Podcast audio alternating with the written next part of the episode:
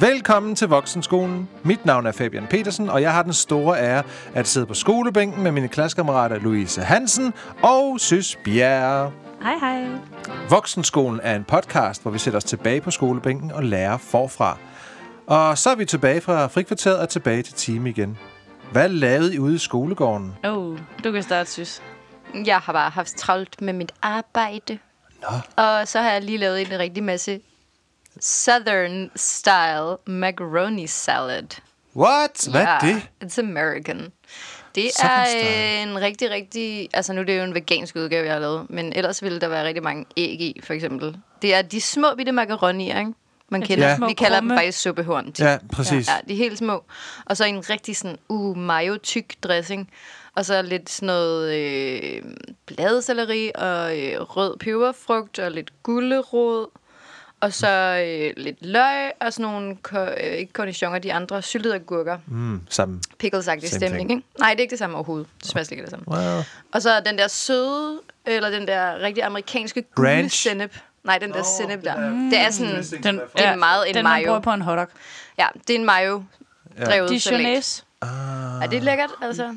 Ikke noget deep fried. Jeg tænker deep fried. Jamen, den spiser man jo til sin uh, deep fried chicken ah, okay. og uh, cornbread og... Mm. Eller til en barbecue, ikke? Yeah. Hvor du putter alt muligt på grillen.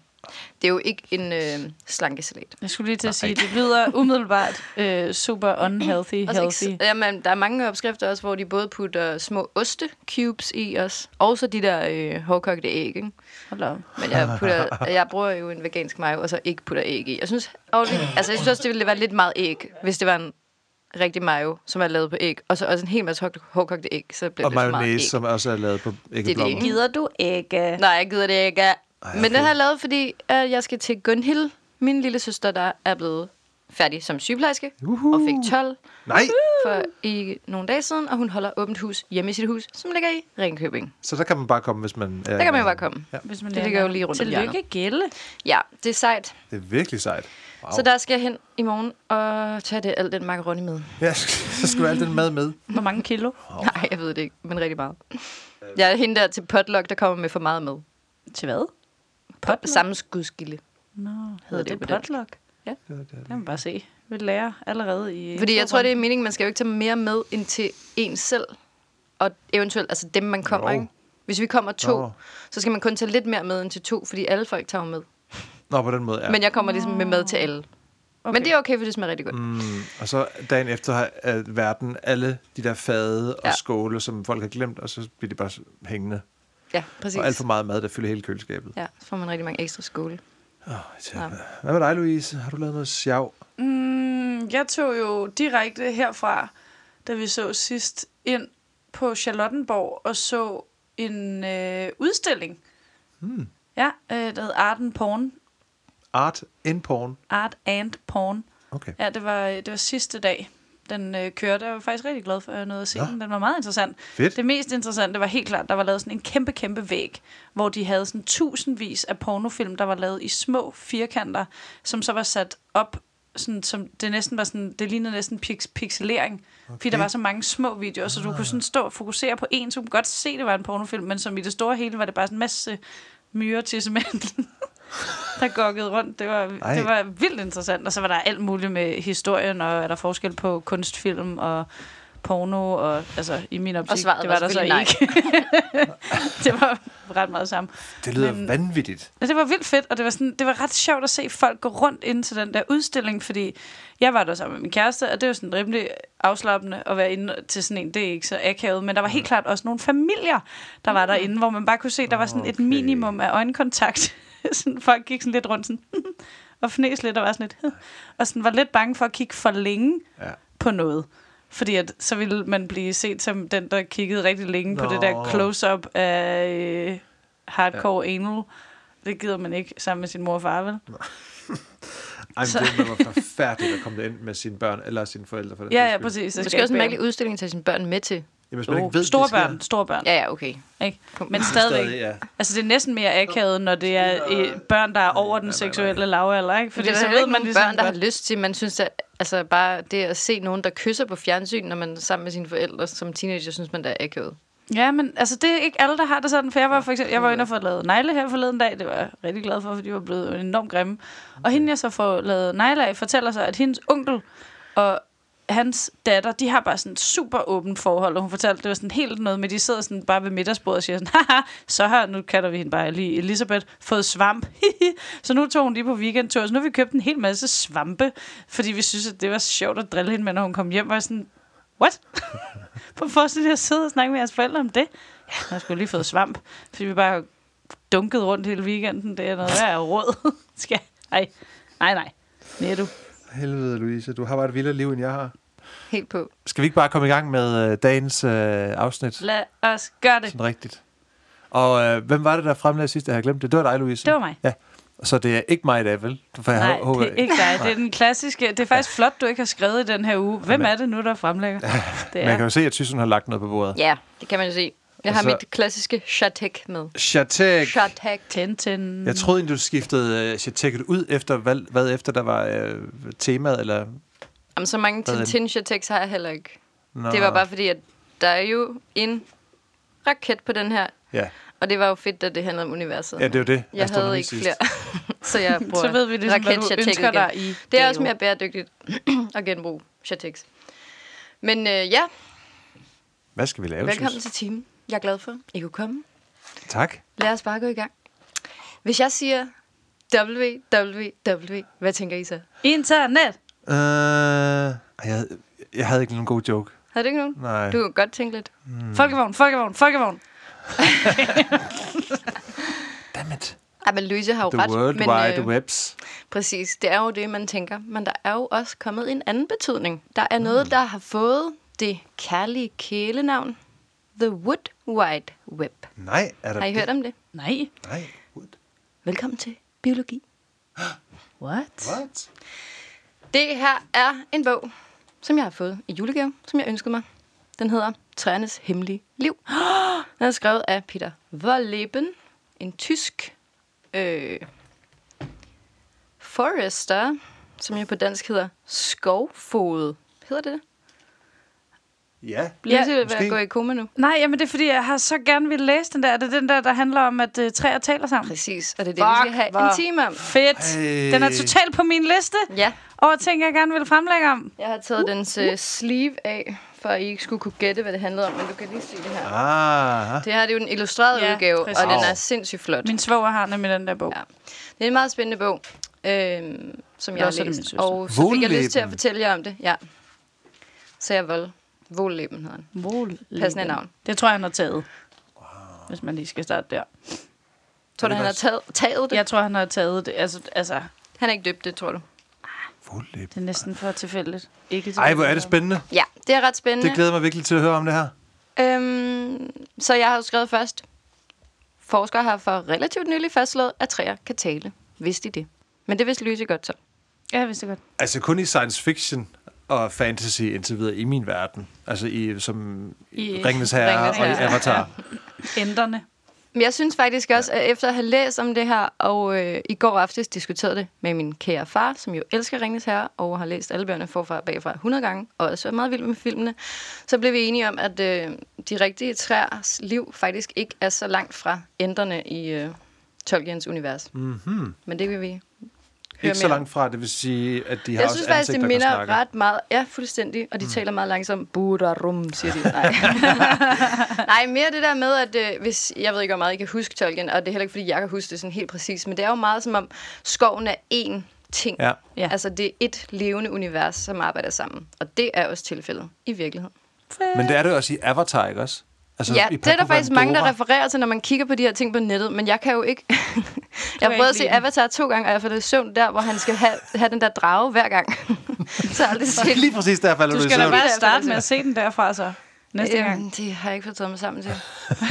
Tryk play. Mm. Men altså, træerne har jo ikke nogen rolle som sådan. De bliver bare... I altså, Avatar man, taler du om ja, det.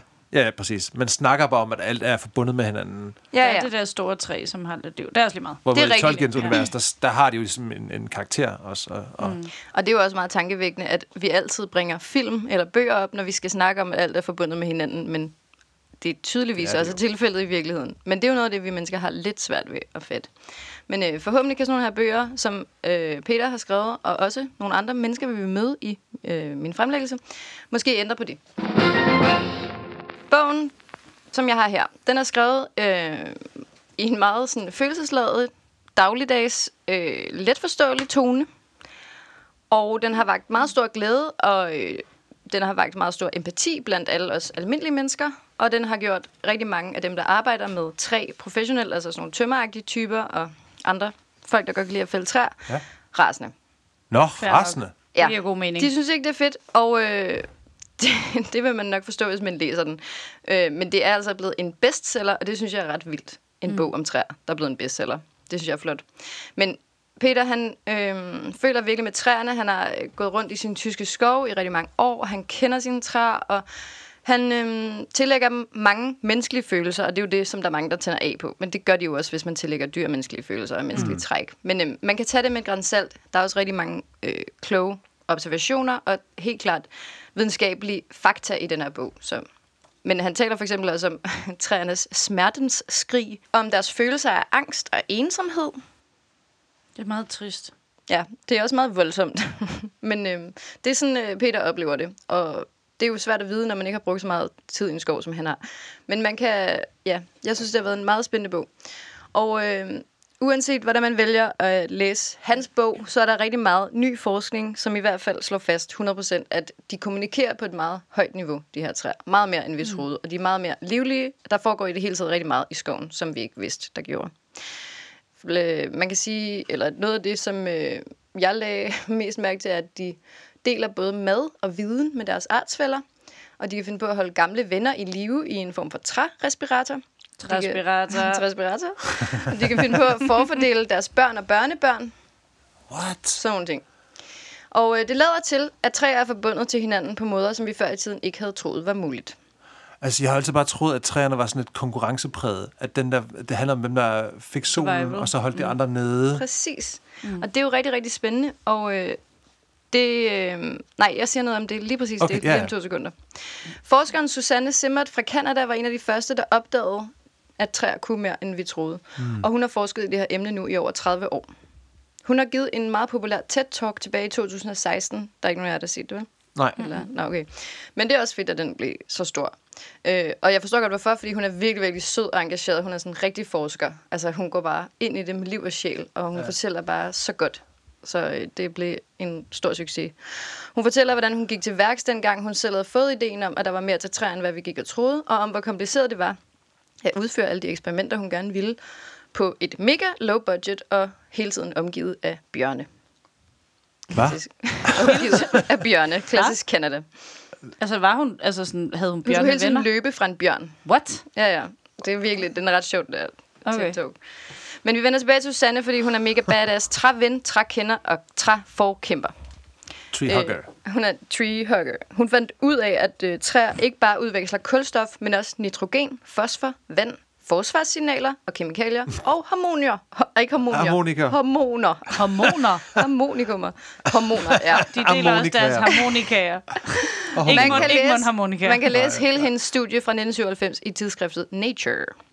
Men, kommer Hvad? vi til Fabians spørgsmål. Hvorfor gør de det? Skulle man ikke tro, at de derved nærer deres konkurrenter? Ja. Næh, fordi træer giver nemlig nul gafler for Darwin og siger, sammen står vi stærkere. ah. Et enkelt træ helt alene er ikke i stand til at etablere et lokalt velafbalanceret klima, men er derimod ekstremt udsat og står ubeskyttet i vind og vejr. Mm. Tilsammen danner mange træer en skov, udopstegn her skrevet. Det vil sige et økosystem, der afbøder den værste hede og de vildeste kuldeudsving. De har mulighed for at oplære mm. en masse vand og frembringe en dejlig fugtig luft, yndlingsomstændigheder for træer. Skal det lykkes, må fællesskabet for enhver pris opretholdes. Hvis alle træerne var egoister og kun tænkte på dem selv, så ville det hele blive lort. Jævnlige dødsfald ville føre til store huller i løvhanget, mm. og derved ville stormene nemmere kunne få fat og vælte endnu flere stammer, og solen ville trænge ned i skovbunden og udtørre den. Mm. Det ville være dårligere for alle. Mm. Det var meget god mening. Men det tænker man ikke så tit over. Men mm, hvordan snakker de sammen? Træer snakker blandt andet ved hjælp af duftstoffer. Det kender vi jo godt selv, eller vi kender godt det der med, at vi kan Nej. også på en måde, som mennesker kommunikerer med duftstoffer. Jo, lidt, fordi Hvordan? man synes måske, ens mage lugter rigtig godt. Nå. Nå. Eller sådan, sådan, og hvad jeg kan ikke lide dig, nu prutter jeg, så du går væk.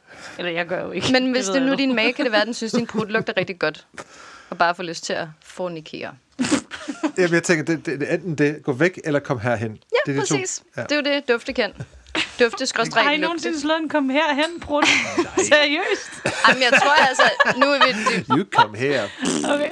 Nu snakker vi jo ikke om så meget mennesker, den her. Øh, Nej, men altså, jeg nok. tror altså helt klart, at vores kroppe gør nogle ting med vilje for at tiltrække hinanden. Okay, det tror jeg, måske du var fuldstændig ret i.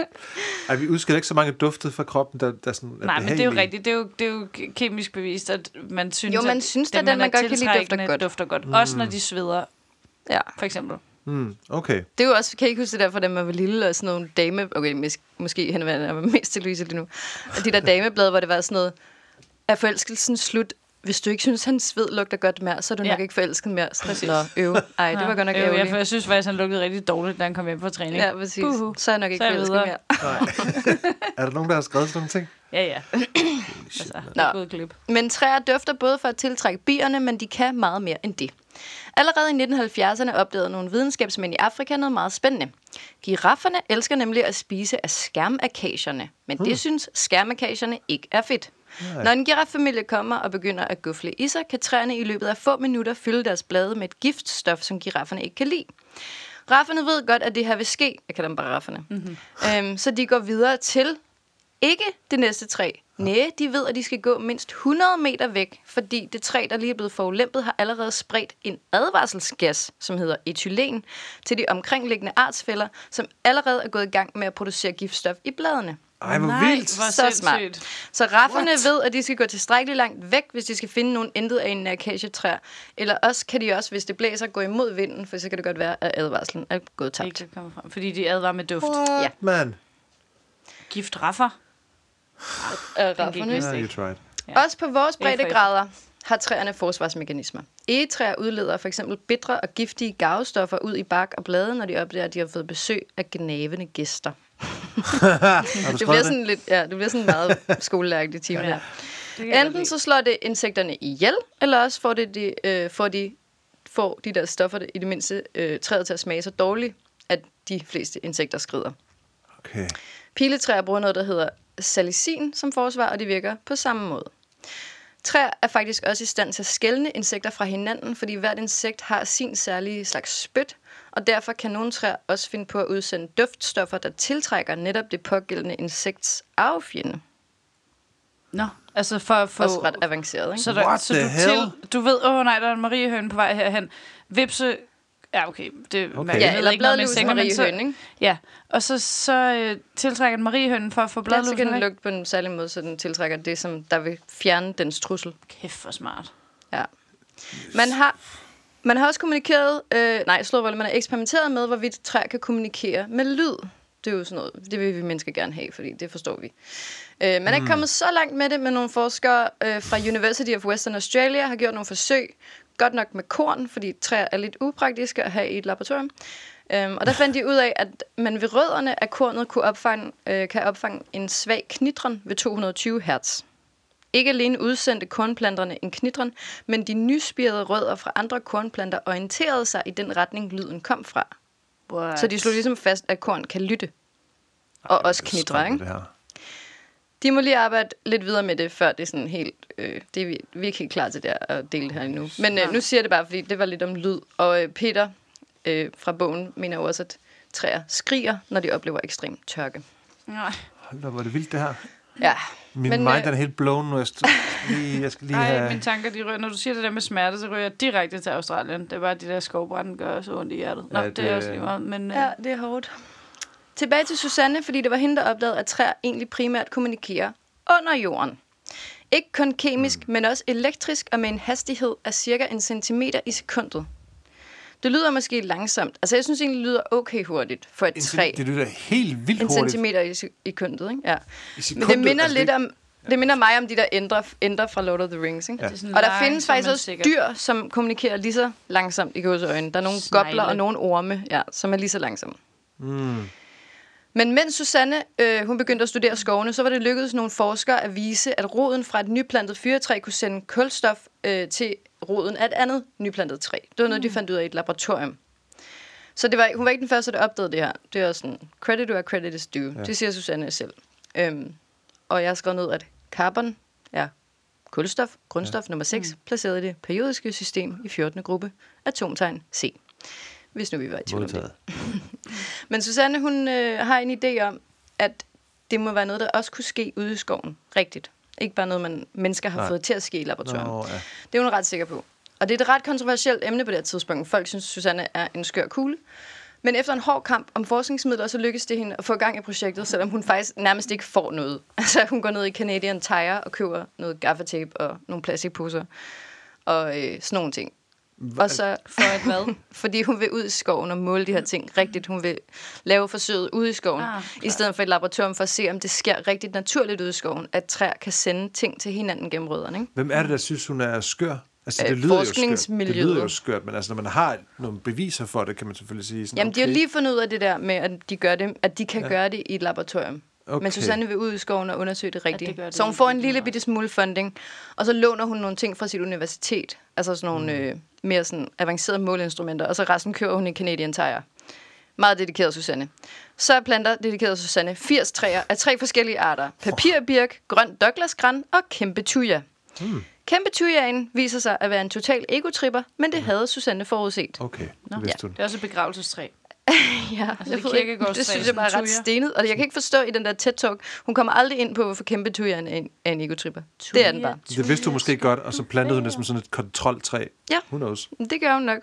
Mm. Øh, men så ved forsøget, så lukker hun alle de forskellige nyplantede træer ind i hver deres plastikpose, før hun indsprøjter den radioaktive gas kulstof fjorten i birketræernes poser, og i grantræernes poser indsprøjter hun isotopen kaldet kulstof tretten. What? Og smid radioaktivt stof ned til dem? I den ene slags træ putter hun radioaktiv gas, og i den anden slags træ putter hun en anden isotop, kulstof tretten. Holy hun bruger shit. to forskellige isotoper for at se, om der er tovejskommunikation mellem de to træer. Så venter hun en times tid, fordi hun regnede med, at det ville tage øh, lidt tid for træerne at optage C O to'en gennem fotosyntese og lave den om til sukker og sende den ned til deres rødder. Og så har jeg skrevet, kan vi egentlig overhovedet huske, hvad fotosyntese er? Øh, nej. Kan I huske det? Åh, oh, yeah. Og planteblod og... Men Louise, hun tager den lige. Oh, ja. Nej, men I skal ikke være bange. Sagde du det? Ja, det er det der, som lyder som rørhypnol, som jeg ikke lige kan huske, hvad hedder nu. Klorofyl. Klorofyl, ja, præcis. Men det er fordi, jeg altid blander dem sammen. Nej, men prøv at høre, jeg, jeg kommer også til undsætning nu, fordi jeg kunne heller ikke selv rigtig huske det, og det er jo komplet letterligt, fordi det er en sindssygt vigtig ting. Men det er sådan noget, da man lærte om det i folkeskolen, eller i hvert fald da jeg lærte om det, så gik det ind af det ene øre, ud af det andet, og jeg fattede slet ikke, hvad det andet, men noget som helst at gøre. Men jeg kan fortælle jer nu, fra den her øh, ting, jeg har fundet på nettet, for folkeskolen undervises i fotosyntese, siden punktum d k, tror jeg, den hedder. Nej, det gør den ikke, men der står her, fotosyntese er grundlaget for livet på jorden. Mm. Nå, det er en rigtig smart proces, der skaber fast stof af enkle ting som lys, luft og vand. Mm. Ah. Forestil dig et træ. Det vokser hvert år og bliver højere og bredere, men det spiser jo ikke noget som helst. Hvordan går det til? Nu lyder jeg ligesom, jeg gør den der skuespil podcast. Ja, det gør du faktisk. Alle de grønne planter kan selv skabe fast stof ved at bruge solens energi og nogle helt enkle byggesten, der findes næsten overalt. Byggestenene er A. Vand fra jorden. Det hedder H to O. B. Kuldioxid fra luften. Kuldioxid er det, vi ånder ud. C. Lys fra solen. Mm. Så skal jeg også bruge nogle andre næringssalte fra jorden og sådan noget træer. Men øh, foto betyder lys, og syntese betyder at sætte noget sammen. Der skal lys til, for at træ kan sætte de enkelte byggesten sammen til fast stof ved fotosyntese. Fotosyntesen er helt enkel. Her er en tegning af den.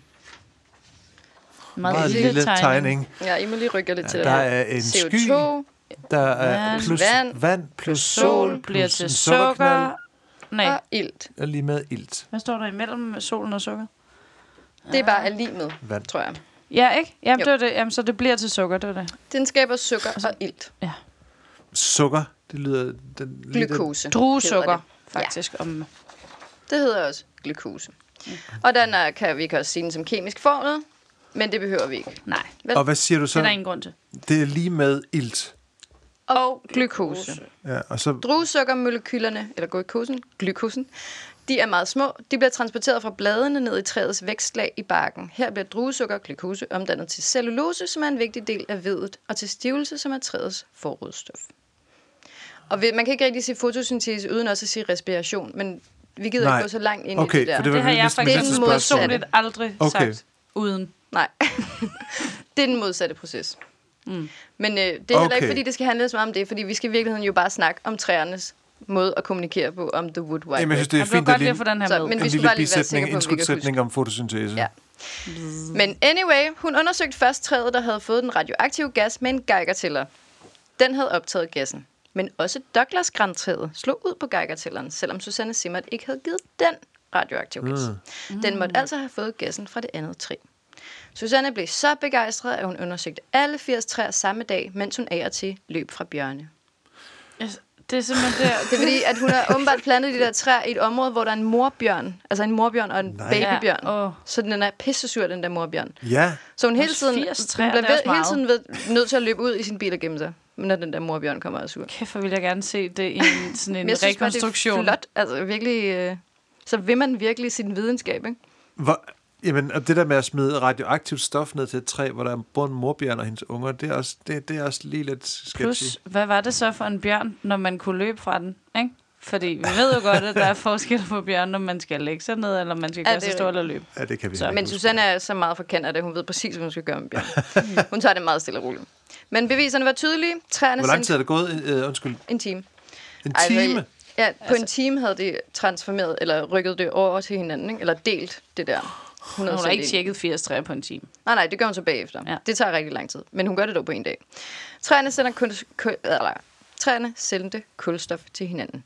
Kæmpe thujaen slog ikke ud, men det havde Susanne heller ikke forventet. Så. Fordi den var en egoist. Det, egoist. Det er jo bare mig, der kalder den det. Men hun siger, som jeg forventede, var geigertælleren stille. Kæmpe thujaen var i sin egen verden. Den er var ikke forbundet med det netværk, som bragte birk og gran sammen, siger hun.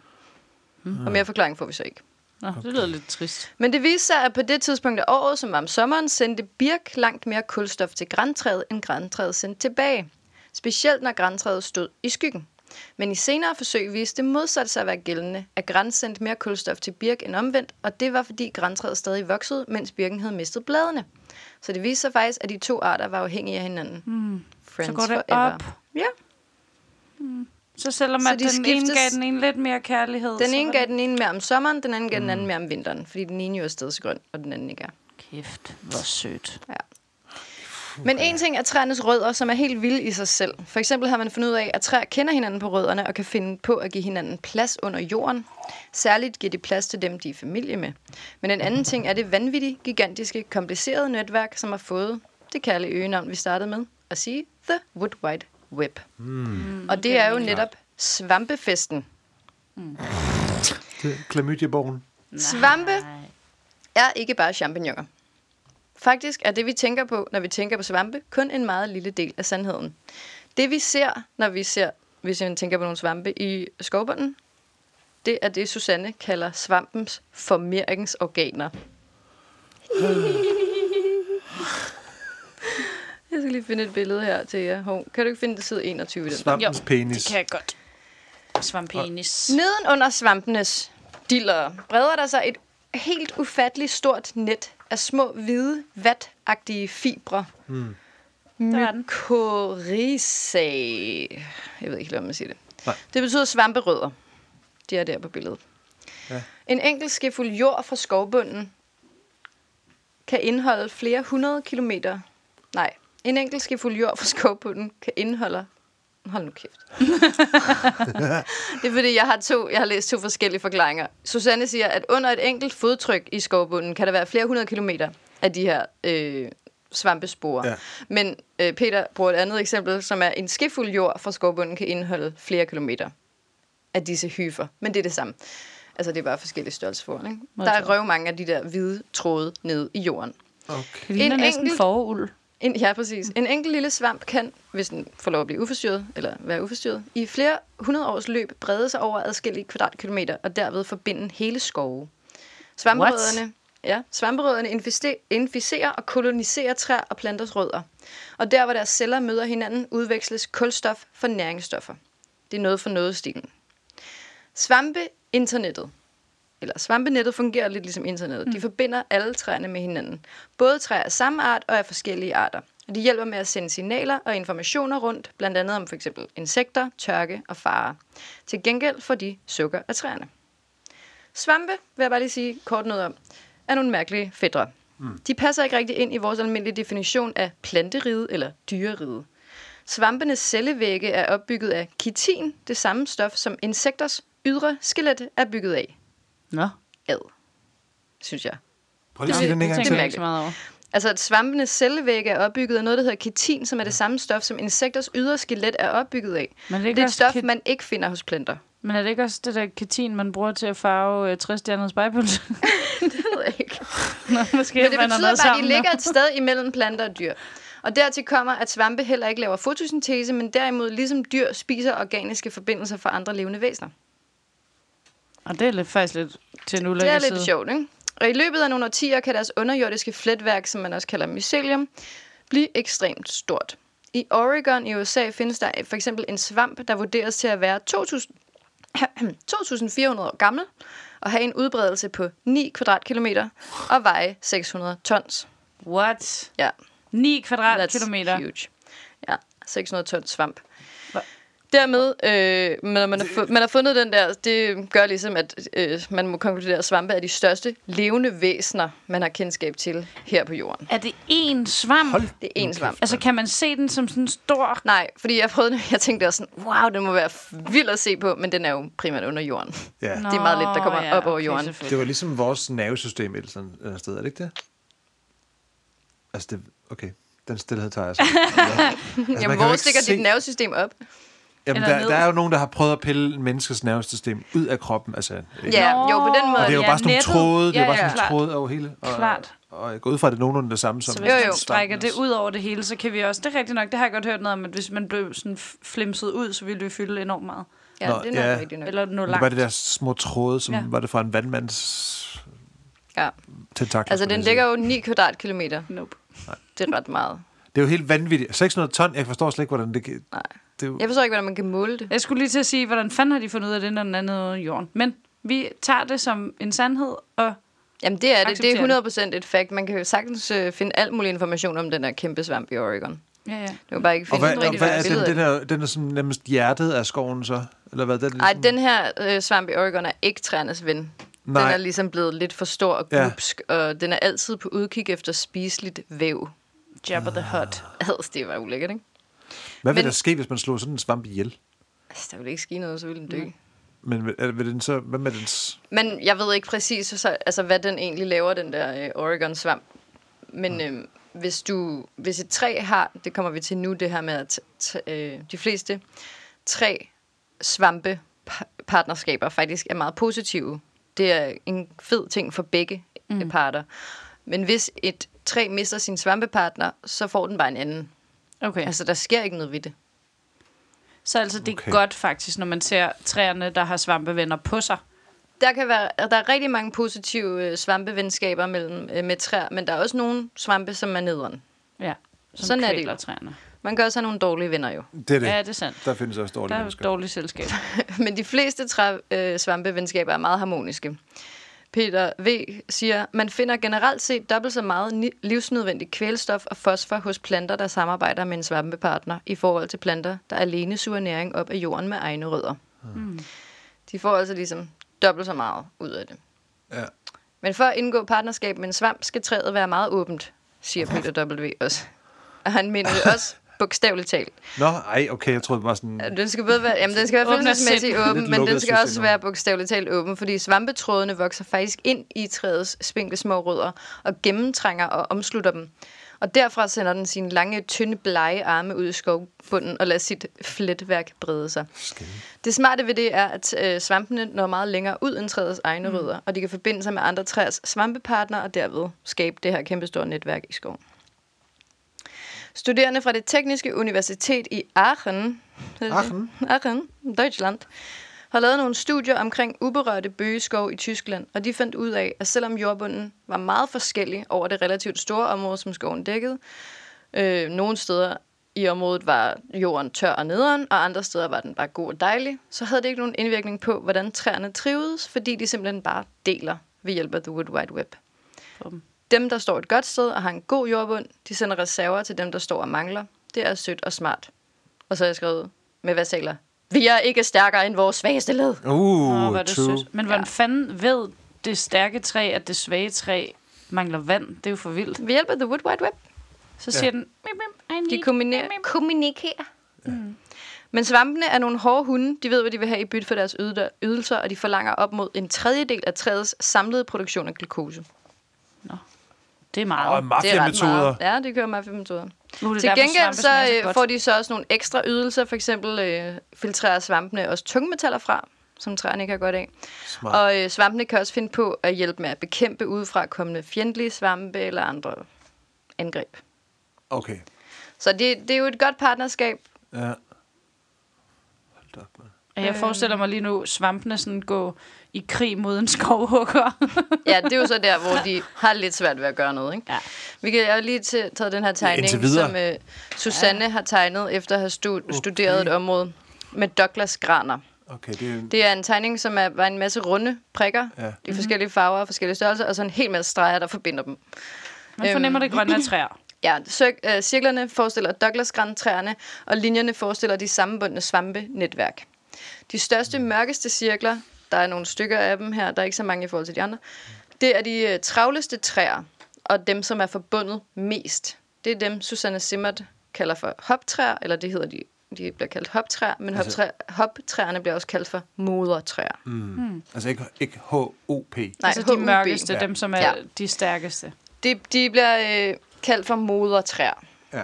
Det er de ældste, Moder og dem, der har mest...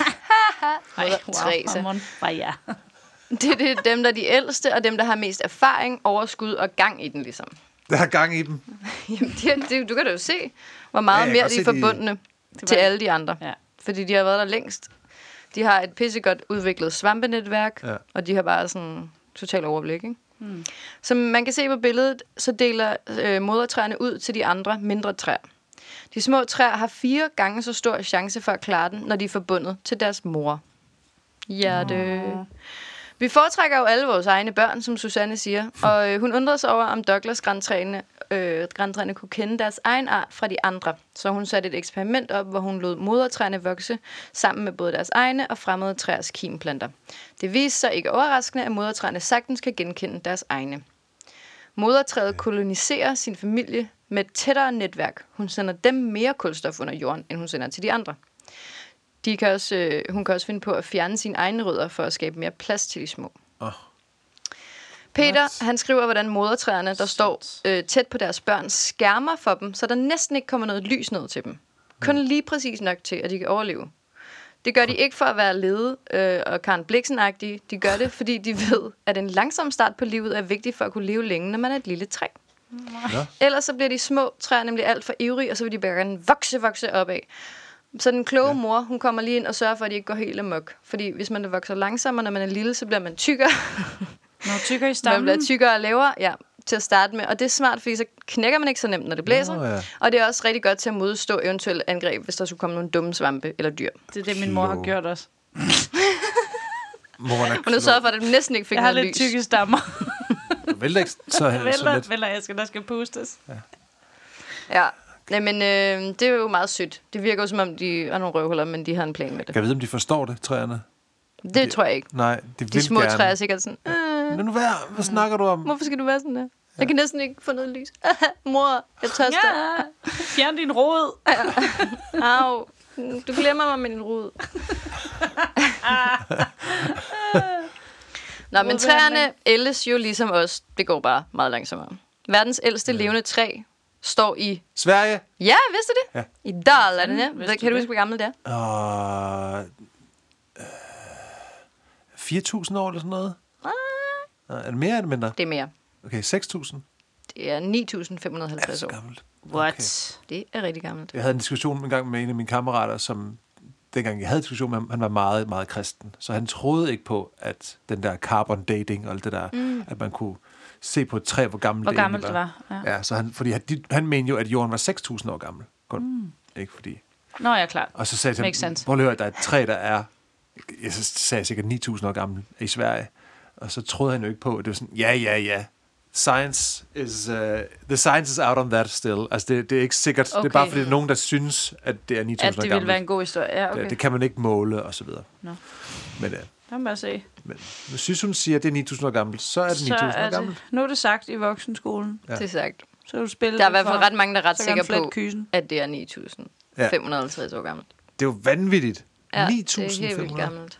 Holy shit, mand. Men igen, fair nok, svært hundrede procent lige at bevise, hvor gammelt. Ikke? Men det bruger det der carbon dating. Ja. Mm. Hvad hedder det på dansk? Carbon ja, dating? Det ved jeg ikke. Kul? Nej, det hedder kulstof fjorten metoden. Okay. Alright. Det ved jeg. Gør det ikke? Jeg ved jeg ikke. Jeg ved ikke, hvad carbon dating... Jeg ved ikke, hvor den info kom fra. Jeg prøver at google det. I don't know. Så jeg snakker bare lige lidt ja, ja. om træers alderdom imens. Okay. De skifter også hud, ligesom os, og de får rynker, ligesom nogen af os gør. Mm. Peter W. mener, at det er lige så ubehageligt for et træ at få et sår i huden, som det er for os. Nej, Au. nej, nej, nej. Det kan slet ikke rumme. Et fuldvoksen træ vokser øh, hvert år mellem to komma fem og tre centimeter i omkreds. Så det burde få strækmærker. Men det er nemlig smart og udskifter bare barken. Det gør vi andre også. Ah.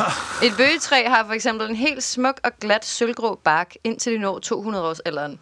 Okay. Det er jo meget nice. Så begynder den at falme lidt, eller hvad? Fandt du ud af, hvad det hed? Ja, det hedder kulstof fjorten metoden. Sådan. kulstof fjorten datering kan det også hedde. Nå, okay. Øh, begge dele. Øh, med kulstof fjorten datering kan forskere beregne alderen på for eksempel planter og dyr omkring halvtreds tusind år tilbage i tiden. Kulstof fjorten er et radioaktivt stof, som dannes i atmosfæren, Færgen, når, færing. Hvis man er på færgerne, så får man det. Med stråling fra rummet rammer kulstof. Rummet? Så? Ja, godt. Men det tror vi selvfølgelig ikke på, for vi ved, at Gud skabte jorden for seks tusind år siden. Nej, ikke. Nå, men træer bliver også lidt tyndere i toppen, når de ældes, ligesom os mennesker. Nogle af os igen. Mm. Øhm, fordi med tiden kan træet ikke længere pumpe næringsstoffer ud i alle grenen, og det begynder langsomt at skrumpe ind og visne, ligesom os mennesker. Nå. Okay. Og en dag er det slut for modertræet. Hendes tid er kommet. Måske vælter hun omkring i en sommerstorm og lægger sig til hvile på jordbunden. Derfra er der fri leg for træbørnehaven, der nu har vildt meget ekstra sollys. Man kan oven i købet ofte opleve, at der vokser nye træer op af det gamle Nå, træs det døde rigtigt? krop. Mm. Det kalder man meget charmerende for kadaverforyngelse. Nej. Men det er et primært miljø for små frø at spire op i, altså et gammelt træs frodige rester. Øhm, man skal tænke på, at det jo er flere hundrede års opsamlet niceness, der ligger der klar til at spire i. Mm. Og mange dyr elsker også at bo i døde træer. Det forstår man jo godt. For eksempel biller, larver, mm. myrer og andet gøjl. De kan jo godt lide ting, der er i forrådnelse. Mm. Fugle elsker også at lave huler, men faktisk er der mange fugle, der udser sig sunde træer at flytte ind i. Og det forstår man jo også godt, fordi hvis man kan få et helt nyt renoveret hus, eller et, der i hvert fald fra hinanden, så vil man ja, nok også vælge nye. Men øh, hvis fuglene bliver for grådige rent pladsmæssigt, altså for eksempel spætter, de hugger huler mm. ind i. Hvis de går for meget mok, så slår de træet ihjel. Og det er jo heller ikke fedt for dem. Så mm. det er ligesom også et, et samarbejde. Der må man lige styre sig lidt som spætte. Og hvad kan træet gøre i landet? Har den en forsvar mod sådan nogle? Jeg tror ikke, at den kan gøre skide Nej, meget. Det er jo ret den stort. Nå, hvis den kan hakker. sende giraffer væk, tænker, så kan den måske også sende spætter væk. Ja, det er væk. rigtigt. Jeg ved ikke præcis, hvad de gør mod spætter. De kan gøre sig meget hårde. Jeg spænder alt, hvad jeg kan. Susanne, hun siger, at øh, døende modertræer sender beskeder til deres næste generation. Oh my god. Der kommer et citat. Når modertræer er skadet eller døende, sender de kloge ord videre til næste generations træer. Vi har brugt isotoper til at spore det kulstof, som en skadet mor sender ned gennem stammen og ud i svampenetværket og videre til de små nær hende. Og træet sender ikke bare kulstof, men også forsvarssignaler. Og de to forbindelser har øget resistensen hos de unge planter ved fremtidige fare. Nej. Så hun forbereder dem lige på, hvad der skal ske, når hun er væk. Men selv når træet er dødt, er det langt fra uden betydning. Det bidrager stadig til fællesskabet med al den næring, der er opsamlet igennem et langt liv, og det kan jo også give kravlegård for nye træer og så videre. Peter W. har også fundet en seks hundrede år gammel træstup, som bliver holdt i live af sine venner. Det starter hele den her bog med. Okay. Hvorfor den gør det, forklarer han ikke. Men man ved jo, at der sagtens kan ligesom spire nye ting op af tilsyneladende gamle ting, mm. døde ting, så måske håber ja. træets venner på et comeback. Måske er stuppen bare rigtig klog stadigvæk og har meget at byde på. Det ved vi ikke. Der er men, også noget den i hvert fald bliver holdt i live stadigvæk. Der er også hvordan kan man tjekke, at den ikke er død? Han, kan, han øh, krasser på den. Han troede, det var en sten. Og så krasser han på den. Og så lige under det øverste lag finder han netop det, som du gerne vil kalde kloroform. Klofyl. Men klorofyl, som er helt grønt, og som kun er noget, der findes i levende, nyt materiale.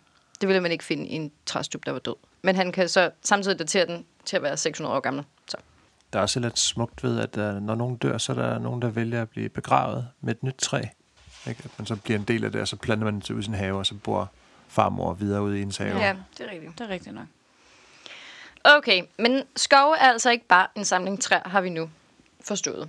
De er komplekse systemer med netværker, der overlapper og tillader træer at kommunikere. Alt sammen noget, som gør skoven mere modstandsdygtig over for forandringer. Men de er også sårbare. Ikke bare over for naturlige farer som barkbiller, der foretrækker at angribe store og gamle træer, men også over for skovhuggere. Oh yes. Du kan fjerne en eller to modertræer, men der kommer et vendepunkt, for modertræerne er ikke ulige nitterne i et fly, siger Susanne. Du kan tage en eller to ud, og flyet holder, st- holder sig stadig i luften, men tager du for mange ud, så falder det hele fra hinanden. Ja. Ah. Skovene er jo i virkeligheden... Det her det handler om, hvorfor vi skal lade være at gøre det. Ja. Skovene er i virkeligheden gigantiske C O to-støvsuger, der hele tiden filtrerer luften. En del af C O to'en bliver efter træets død frigivet og vender tilbage til atmosfæren, men den største del bliver i økosystemet. Den smuldrende stamme bliver hele tiden nedbrudt i mindre og mindre dele og spist af forskellige arter. Derved bliver den centimeter for centimeter arbejdet dybere ned i jorden. Den sidste del sørger regnen for, når den skyller de til oversblevne organiske rester ned. Jo længere ned de kommer, jo køligere bliver det. Jo lavere temperatur, jo langsommere bliver livet, indtil det går helt i stå eller i dvale. Så har C O to'en i en form af muld fundet sit hvilested og bliver langsomt beriget. I en fjern, fjern fremtid vil den måske blive til brunkul eller stenkul. Nu om dage er det dog ikke særligt tit, at den her proces får lov at finde sted. Vi er alt for hurtige til at fælde, fælde, fælde og fjerne, fjerne, fjerne. De nuværende lager af fossile brændstoffer består af tre hundrede millioner år gamle døde træer. What? Vores skove er utrolig vigtige. Jo ældre et træ er, jo hurtigere vokser det. Og hvis vi skal bruge træerne i vores kamp mod klimaforandringer, bliver vi nødt til at lade dem leve. Altså indtil et vist punkt, ikke? Ja, okay. Indtil de bliver tyndere. De vokser hurtigt, når de er voksne. Ja. Indtil de bliver hvor gammel er et voksent træ? Jamen, vi, vi ved jo, at for eksempel bøgetræet har helt super nice spark, indtil det er to hundrede år gammelt. Mm. Så det kan jo godt være, at det er sådan... Det er hundrede år gammelt, så er et træ voksent. Tænker jeg. Måske også yngre. Cirka ti år. Der er sikkert stor forskel på træer. Ja. Ja, ja, det er rigtigt. Men hvis vi vil bruge dem i vores kamp mod klimaforandringer, hvilket de er rigtig gode til, så bliver vi nødt til at lade dem leve, og vi bliver også nødt til at lade dem blive gamle. Hmm. Træer er glimrende vandpumper derudover. For hvert kvadratmeter skov breder der sig syvogtyve kvadratmeter løv og nåle i kronerne. Deroppe bliver en del af nedbøren hængende og fordamper igen. En videre forbruger træerne om sommeren vandet fra jorden, som de afgiver til luften med deres udånding. Mm. Og af vanddampen dannes nye skyer, der trækker afsted med vinden og afgiver deres regn. Selv de mest afsidesliggende steder bliver forsynet med vand på den måde, og i mange af de større regioner, f.eks. Amazonasbækkenet, falder der faktisk ikke mindre nedbør, end der gør ude ved kysten, selvom det ligger tusindvis af kilometer inde i landet. Og det er træerne, der bringer den livsnødvendige fugt til landets indre. Men det kræver, at der er træer tæt ved kysten, fordi det er der, det starter. Mm. Fælder man dem, falder det hele på jorden. Eller hvad man siger. så, så dur systemet ikke. Man kan allerede se følgerne af den slags hovedløshed i Brasilien. Regnskoven i Amazonas bliver mere og mere tør. Nåletræerne på vores nordlige halvkugle har også en kongemulighed for at påvirke klimaet og vandforsyningen. De fordamper nemlig terpener, terpener, en substans, som oprindeligt er tiltænkt som forsvar mod sygdomme og parasitter. Men når disse molekyler kommer ud i luften, dannes der kondensvand, som sætter sig på dem, og dermed opbygges der skyer, som er dobbelt så tykke som ellers. Sandsynligheden for regn bliver større, og fem procent af sollyset bliver endda reflekteret tilbage. Det gør, at det lokale klima bliver lidt køligere, lidt køligere og lidt fugtigere, mm. ligesom nåletræ og skandinaver kan lide det. Nej. Mm. Skovbunden fungerer som et stort lager, hvor alt nedbør bliver omhyggeligt opsamlet. Træerne sørger for at afbøde regndråbernes fald, så de dupper stille ned fra grenene, i stedet for at brynke ned fra flere kilometers højde og derved forstyrre den stille skovbund. Den bløde, løse jord sørger for at drikke alt vandet, så det ikke bare løber væk, og når jorden er mættet, bliver overskydende vand langsomt over flere årtier afgivet til stadig dybere liggende lag. Og sidst, men ikke mindst, så er det bevist, at luften under træer faktisk er betydeligt renere, fordi træerne virker som filtreringsanlæg. Mm. Blade og nåle står i en stadig luftstrøm og filtrerer de sp- øh, små og store partikler fra. Det er ikke kun skadelige stoffer, som sod de fjerner, men også støv, der er blevet hvirvlet op, pollen og menneskeskabte dårligdomme, såsom sure og giftige kulbrinter og kvælstofforbindelser, der også samles i træerne. Ligesom i vores emhætte derhjemme, når vi Det er sure, hvad sagde du? De bliver sure, giftige kulbrinter. Sure, giftige, okay. Ja. Ja, så de filtrerer de rent faktisk øh, luften. Og træerne filtrerer ikke bare noget fra, de tilføjer også noget. Det er de såkaldte fytonsider. Hmm. Fytonsider? Fyton? Et ord. Jeg ved ikke, om man siger det. P H Y T O N C I D E R. Hvis virkningen minder om antibiotika. Allerede i nitten seksoghalvtreds... Altså cider? C I D E R? Ja. Python-cider. Ja, det kan vi også kalde det. Okay. Allerede i nitten seksoghalvtreds gjorde Boris Tokin fra Leningrad et forsøg, der viste, at gran og fyrenåle kunne rense vand. Træer kan altså desinficere deres omgivelser. Mm. Og vi kan dufte det der... Fytonsider. Er det det, der dufter så skønt, når man er i skoven? Det er det, der dufter af fyreskov, og ja. Som alt toiletrens prøver ja. Efter en. Ja, præcis. Okay. Nej, hvor dejligt. Ja, så oh, de kan altså nogle ret skov. Vigtige ting. Skov er seje ja. Og vigtige. Og derfor mener Susanne også, at vi skal ændre måden, vi behandler vores skove på. I to tusind og fjorten, hvor øh, nej, ja, i to tusind og fjorten, i næsten tredive år efter Susannes første opdagelser, meddelte World Resources Institute, at Canada, som er Susannes hjemland, i det forrige årti havde den højeste skovforstyrrelse, hvilket er et mål for indgreb i skovens økologi, naturlig som unaturlig, i verden. I Canada er skovforstyrrelsen på tre komma seks procent om året. Ifølge Susannes estimater er det omkring fire gange mere, end hvad der er bæredygtigt. Øv.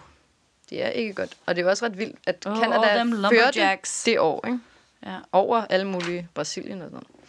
Massiv indgreb i den her størrelsesorden er kendt for at påvirke det hydrologiske kredsløb, altså det med vandet, mm. øhm, og ødelægge dyrelivets habitat selvfølgelig, og sende drivhusgasser ud i atmosfæren.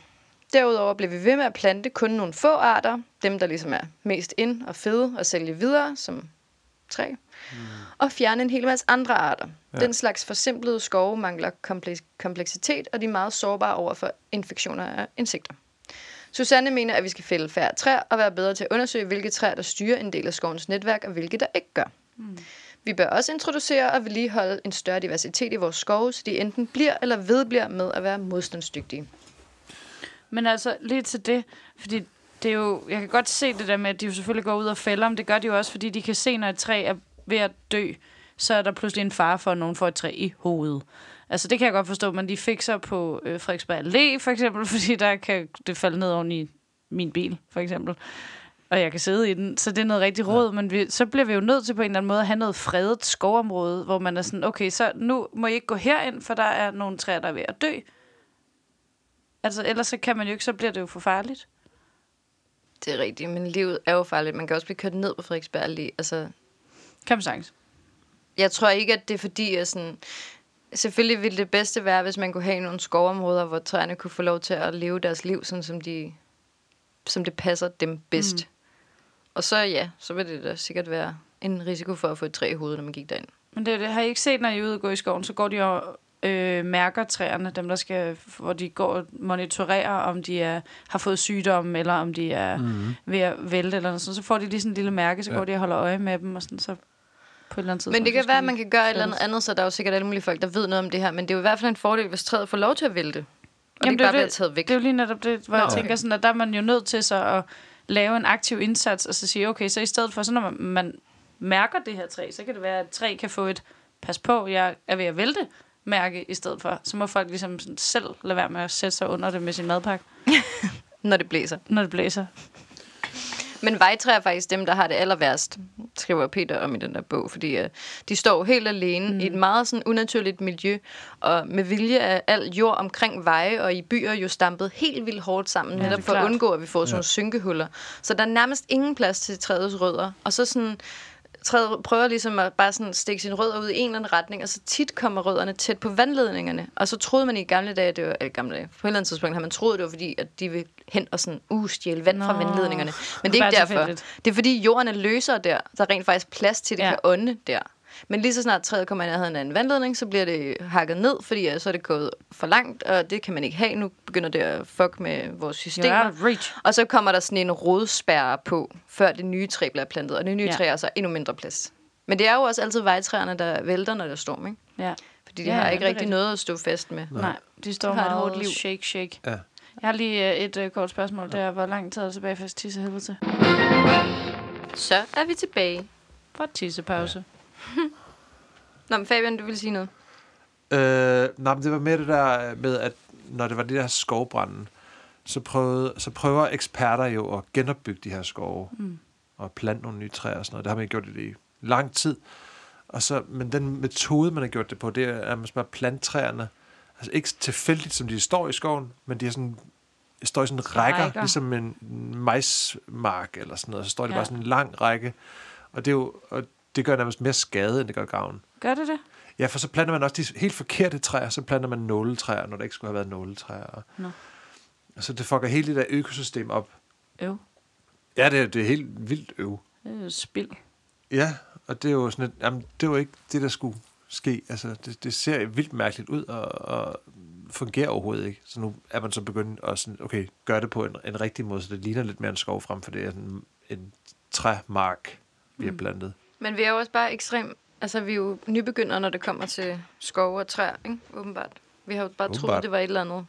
Nå, det er bare et eller andet. Det, sang det kan vi sagtens finde sang ud af. Sang I ikke den der sang i folkeskolen, den der... Man skal plante et træ, som kan vokse så stort. Helt op, når, øh, helt op, hvor himlen bliver blå, for vi vil gerne bevare den grønne jord, så den bliver god at leve på. Ja. Den burde de synge i folkeren nu også. Ja, ja, det gør de. Men jeg tænker bare, at det vidste vi da allerede i børnehaven. Lad dem lege i livstræets krone. Lad dem føle, at livet er stort. Det er ikke syngende.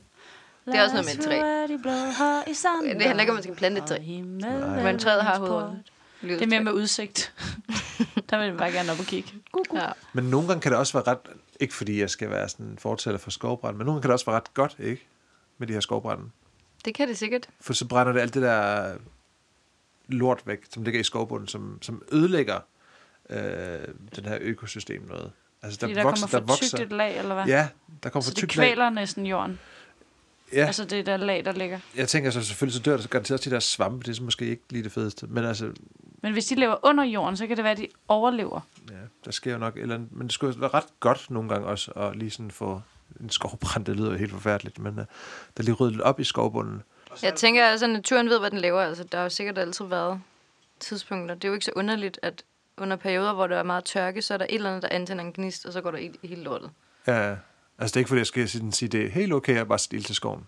Det er overhovedet ikke det jeg siger. Men det er også, man ser også, eller jeg har set nogle billeder efterhånden nu fra, hvor der har været skovbrand nede i Australien, hvor der hvor træerne er helt forkullede og har brændt, der begynder der at vokse sådan nogle nye ting ud af mm. ud af stammen, stammerne. Altså jeg har lige fundet en artikel på øh, Google. Den er godt nok fra to tusind og tretten, hvor øh, en der hedder Rasmus Ekberg Willumsen skriver, at skovbrande er gode for skoven, ligesom du siger. Skovbrændene på Australiens østkyst er gode for plantelivet i området, da det skaber plads til andre planter, som ellers ikke ville have kunne overleve sammen med de store træer. Hmm. En skovbrand er det, vi økologer forstår som en høj intensitet forstyrrelse. Det er noget, der virkelig rusker i økosystemet, og det slår jo deciderede planter ihjel, og så skaber det ny plads til ny variation. En meget stor del af vores biodiversitet kræver, at der bliver skabt ny plads, så hvis et økosystem bare fortsætter med at være velplejet, velpasset og sundt hele tiden, så forsvinder biodiversiteten. Der kan man bare se. Det kommer også an på, hvad man forstår ved velplejet og velpasset, ikke? Jo. Fordi uh, dem, jeg har læst, som vi har snakket om en dag nu her, de er jo ligesom fortaler for, at det skal lov at være mere vildt. Ja. Og skal lov at passe sig selv. Men det lyder også mere som en trøsteartikel. Ja, det tænker jeg, altså det, som du har fortalt, og sådan så videre, jeg synes, det er jo det, at der rent faktisk er en mening med alt det her, ikke? Mm, mm. At det passer ikke godt på hinanden kun, men også på alle os andre. Mm. Præcis. Helt klart. Nu ved jeg ikke, om I har set uh, Marvel-film med Thanos, mm. med min handske, der er speaking of min nope. Infinity Gauntlet, hvor han bare knipser med fingrene, og så, for han synes jo, der er alt for meget, der er alt for mange mennesker, der fucker op for hinanden, og mm. så han udrydder jo halvdelen af alle mennesker på jorden, ved bare lige at, eller... Alle, alle levende på i hele universet, tror jeg. Ved at knipse. Ja. Det er knipse. Det fandme bare at se. Ja. Det. Der var, så er det lidt en tid. Ja. Det er også en podcast, en, en filosofi-team, tænker jeg. Mm. Du har noget mere. Nå, ja, men det var bare det allersidste, jeg har. Det var fordi, at i stedet for at afslutte med sådan nogle deprimerende ting, mm. så ville jeg bare lige øh, sige ti ud af toogtyve grunde, som en hjemmeside, der hedder... hjemmeside, der hedder Tree People Jeg ved ikke, hvem Tree People er. Du vil sige ti ud af toogtyve grunde. Ja, Tree People har lavet en liste med toogtyve grunde til, at træer er for nice. Okay. Og her er ti af dem. Hvad er der med de andre så? Jeg kan ikke have dem alle sammen med. Jamen, det, jeg ved ikke, hvem Tree People er, men det er, vi, må tage, vi må tage Tree Peoples ord for det her. Modtager. Men noget af det ved vi er rigtigt. For eksempel nummer et, træer bekæmper klimaforandringer. Hmm. Det ved vi. to. Træer vækker kølende. Det ved vi også. Hmm. Der skriver Tree People, man kan faktisk spare på sit klimaanlæg, hvis man har træer omkring sit hus. Det er ikke så meget et problem, vi har i Danmark. Nej, men det, det er nok meget fedt andre steder jo. Hvorfor? Fordi det er sjældent, det bliver så varmt i Danmark, at vi tænder for airconen. Ja. Det har vi som regel ikke. Nej. Men hvis du nu havde træer på din grund, så ja. ville der være køligere i dit hus. Godt. tre. Man kan spare vand, fordi græs og andre ting ikke udtørrer så hurtigt, når de er i træernes beskyttende skygge. Igen mm. også sådan et lawn problem i U S A, ikke? Jo, men helt fedt. fire. De filtrerer det forurenede vand, der kommer ned fra vores klamme øh, forurenede smoghimmel. Tak, træer. fem. Træernes rødder holder jorden på plads, så det hele ikke skrider, når det bliver mere vådt. Mm. seks. Oh, okay. Træer kan have mad på sig. Et ævletræ. Præcis, eller et appelsintræ. Nå, på den måde, ikke når man Blom. kaster en leverpastej. Eller nej, det er ikke fordi, der er sådan de kan en madpakke. Han laver sig mad, men så skal du selv sætte den op på. Ja. øh, så bliver det mere spændende. syv. Træer healer. Indlagte patienter på hospitaler kommer så hurtigere, hvis de har udsigt til træer, end hvis de ikke har. Nå. Og børn med A D H D Nå. har også færre symptomer, når de har adgang til naturen. Mm. Okay. Og otte. Træer reducerer vold. Studier viser, at der er mere vold steder, hvor der ikke er skyggen af et træ. Folk har også generelt mindre angst, hvis der er grønt om, Undskyld, omkring skal, dem. Hvad for, altså, der er mindre vold? Ja. Der er mere vold i steder, det... hvor der er altså, en urban ja. jungle, hvor ja. der bare er concrete over det hele. Jeg bliver meget amerikansk nu, jeg ja. ved ikke hvorfor. Øh, Nå. Der er mindre vold i skoven. Det må jeg se. Altså, det er Tree People, der siger det her, ikke? Men jeg ja. synes altså, at jeg har hørt noget om det før. Det giver i hvert fald meget god mening. Måske også bare fordi, at sådan, der er et hårdere miljø i boligbyggerier, ikke? Ja. Og der er sjældent særlig mange træer. At det er ikke så mange mm. rigtig hårde bananer, der flytter i en træhytte ud i skoven.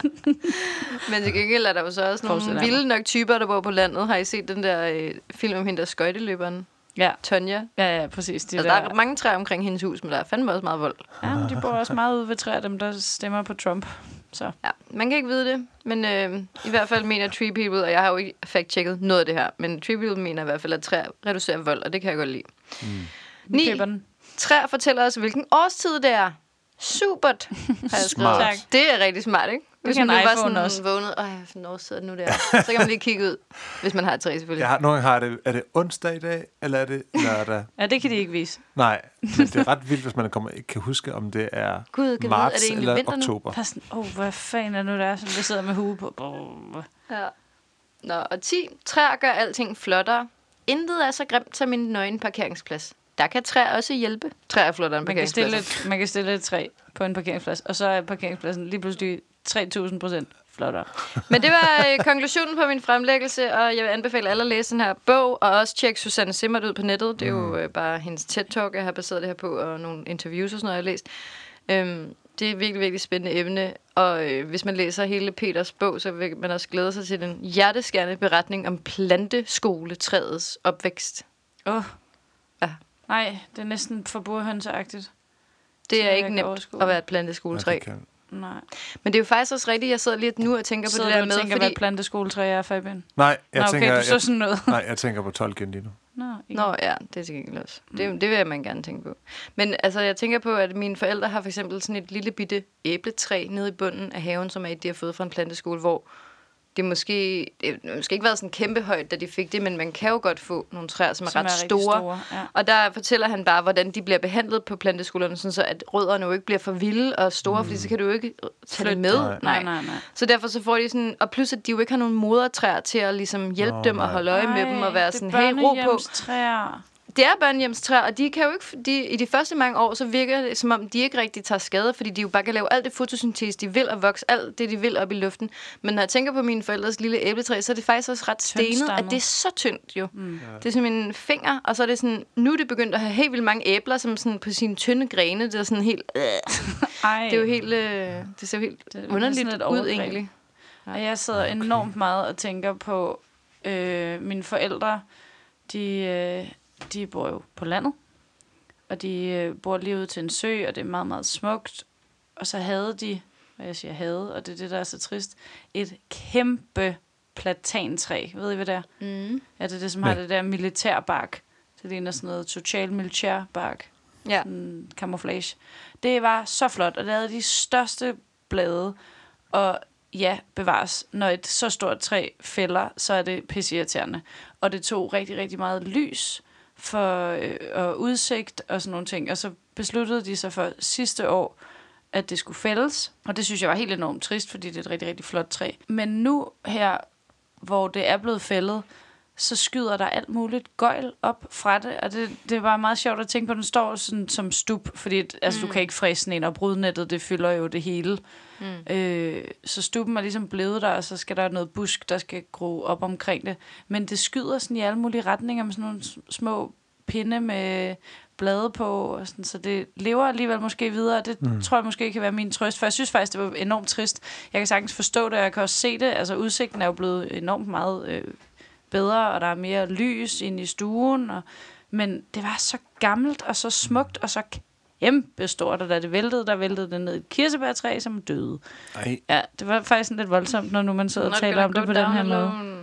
Nej, der var helt klart, den, det, det skrællede lige et træ, men det var også noget tyve meter højt. Holy moly. Ja, det er måske en overdrivelse, men det tror jeg nærmest. Man kunne ikke nå rundt om det. Jeg tror, du skulle være tre mennesker for at nå rundt om stammen med strakte arme. Måske fire. Jamen, det gør lidt mere ondt nu, efter at Susanne er fremlagt. Ja, præcis. Det er også, det er sådan, det er også derfor, jeg ikke helt kan slippe den der. Jeg tror, Ej. det jeg skal, næste gang kommer hjem til mine forældre og ud og sige tak til det træ der. Ja, det tror jeg er en god idé. Jeg vil sige pænt farvel.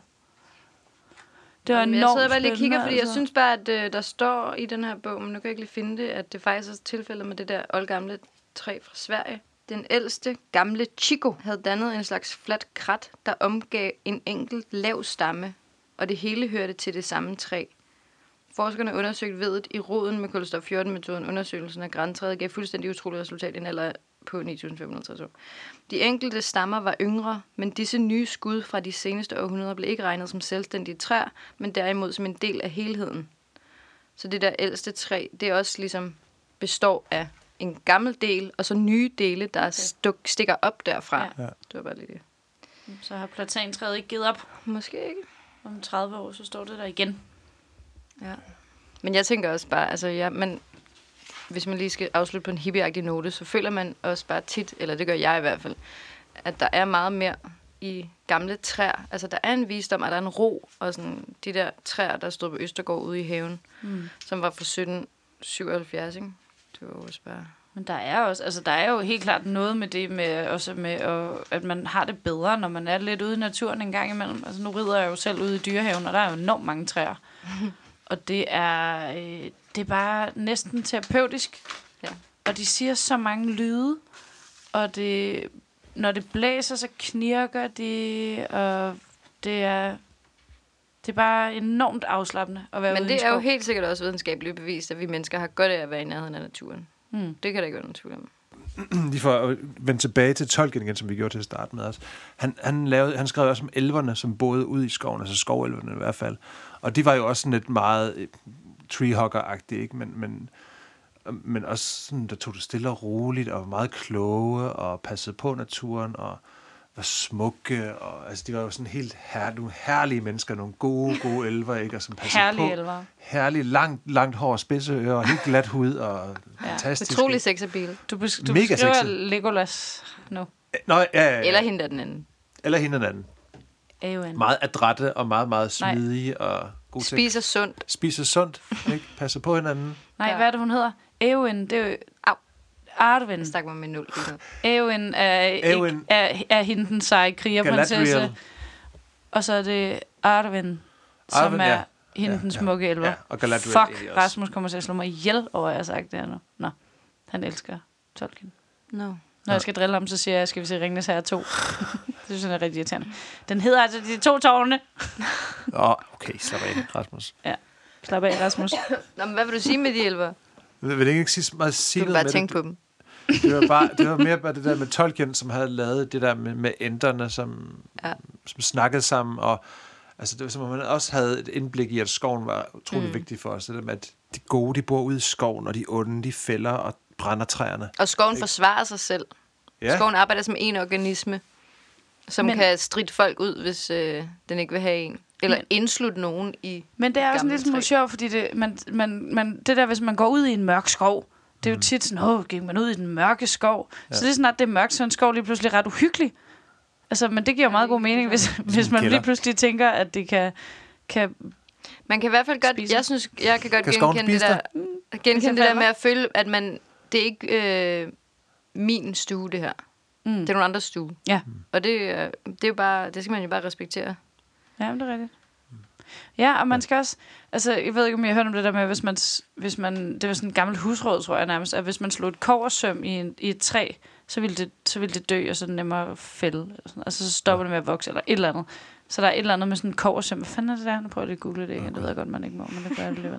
Så kan du kaste en sko over nakken ved midnatstid, og så ved ja. Du, hvad for en træ, der bliver din næste mage. Nå, okay. Iben Margrethe Thomsen, som er specialist i plantesygdomme, siger, at kobbersøm står ikke træer ihjel. Det er en myte. Men hvis du fjerner bakken rundt om et træ i en ring, så dør det.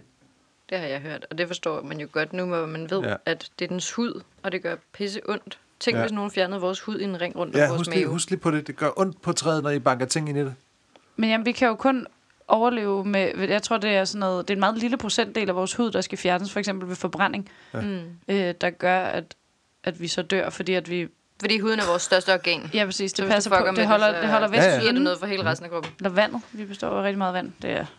ved alle. Ligesom træerne, og ligesom vores planet. Jamen, ja. Så det giver so god mening. So it's all connected, not just in the movies. Nej, det var virkelig, ja. Virkelig spændende. Ja, det er virkelig fedt. Jeg glæder øh, mig til at genhøre det her. Ja, det gør jeg også. Jeg er både fedt, rigtig glad og rigtig ked noget, af, at du har taget det emne, når det nu står på min liste. Jamen, der var mange informationer, så jeg skal lige genhøre den. Ja. Fedt. Jamen, uh, tusind tak, Søs. Selv tak. Så er der frikvarter. Jeg glæder mig til at høre jer andre. Hey.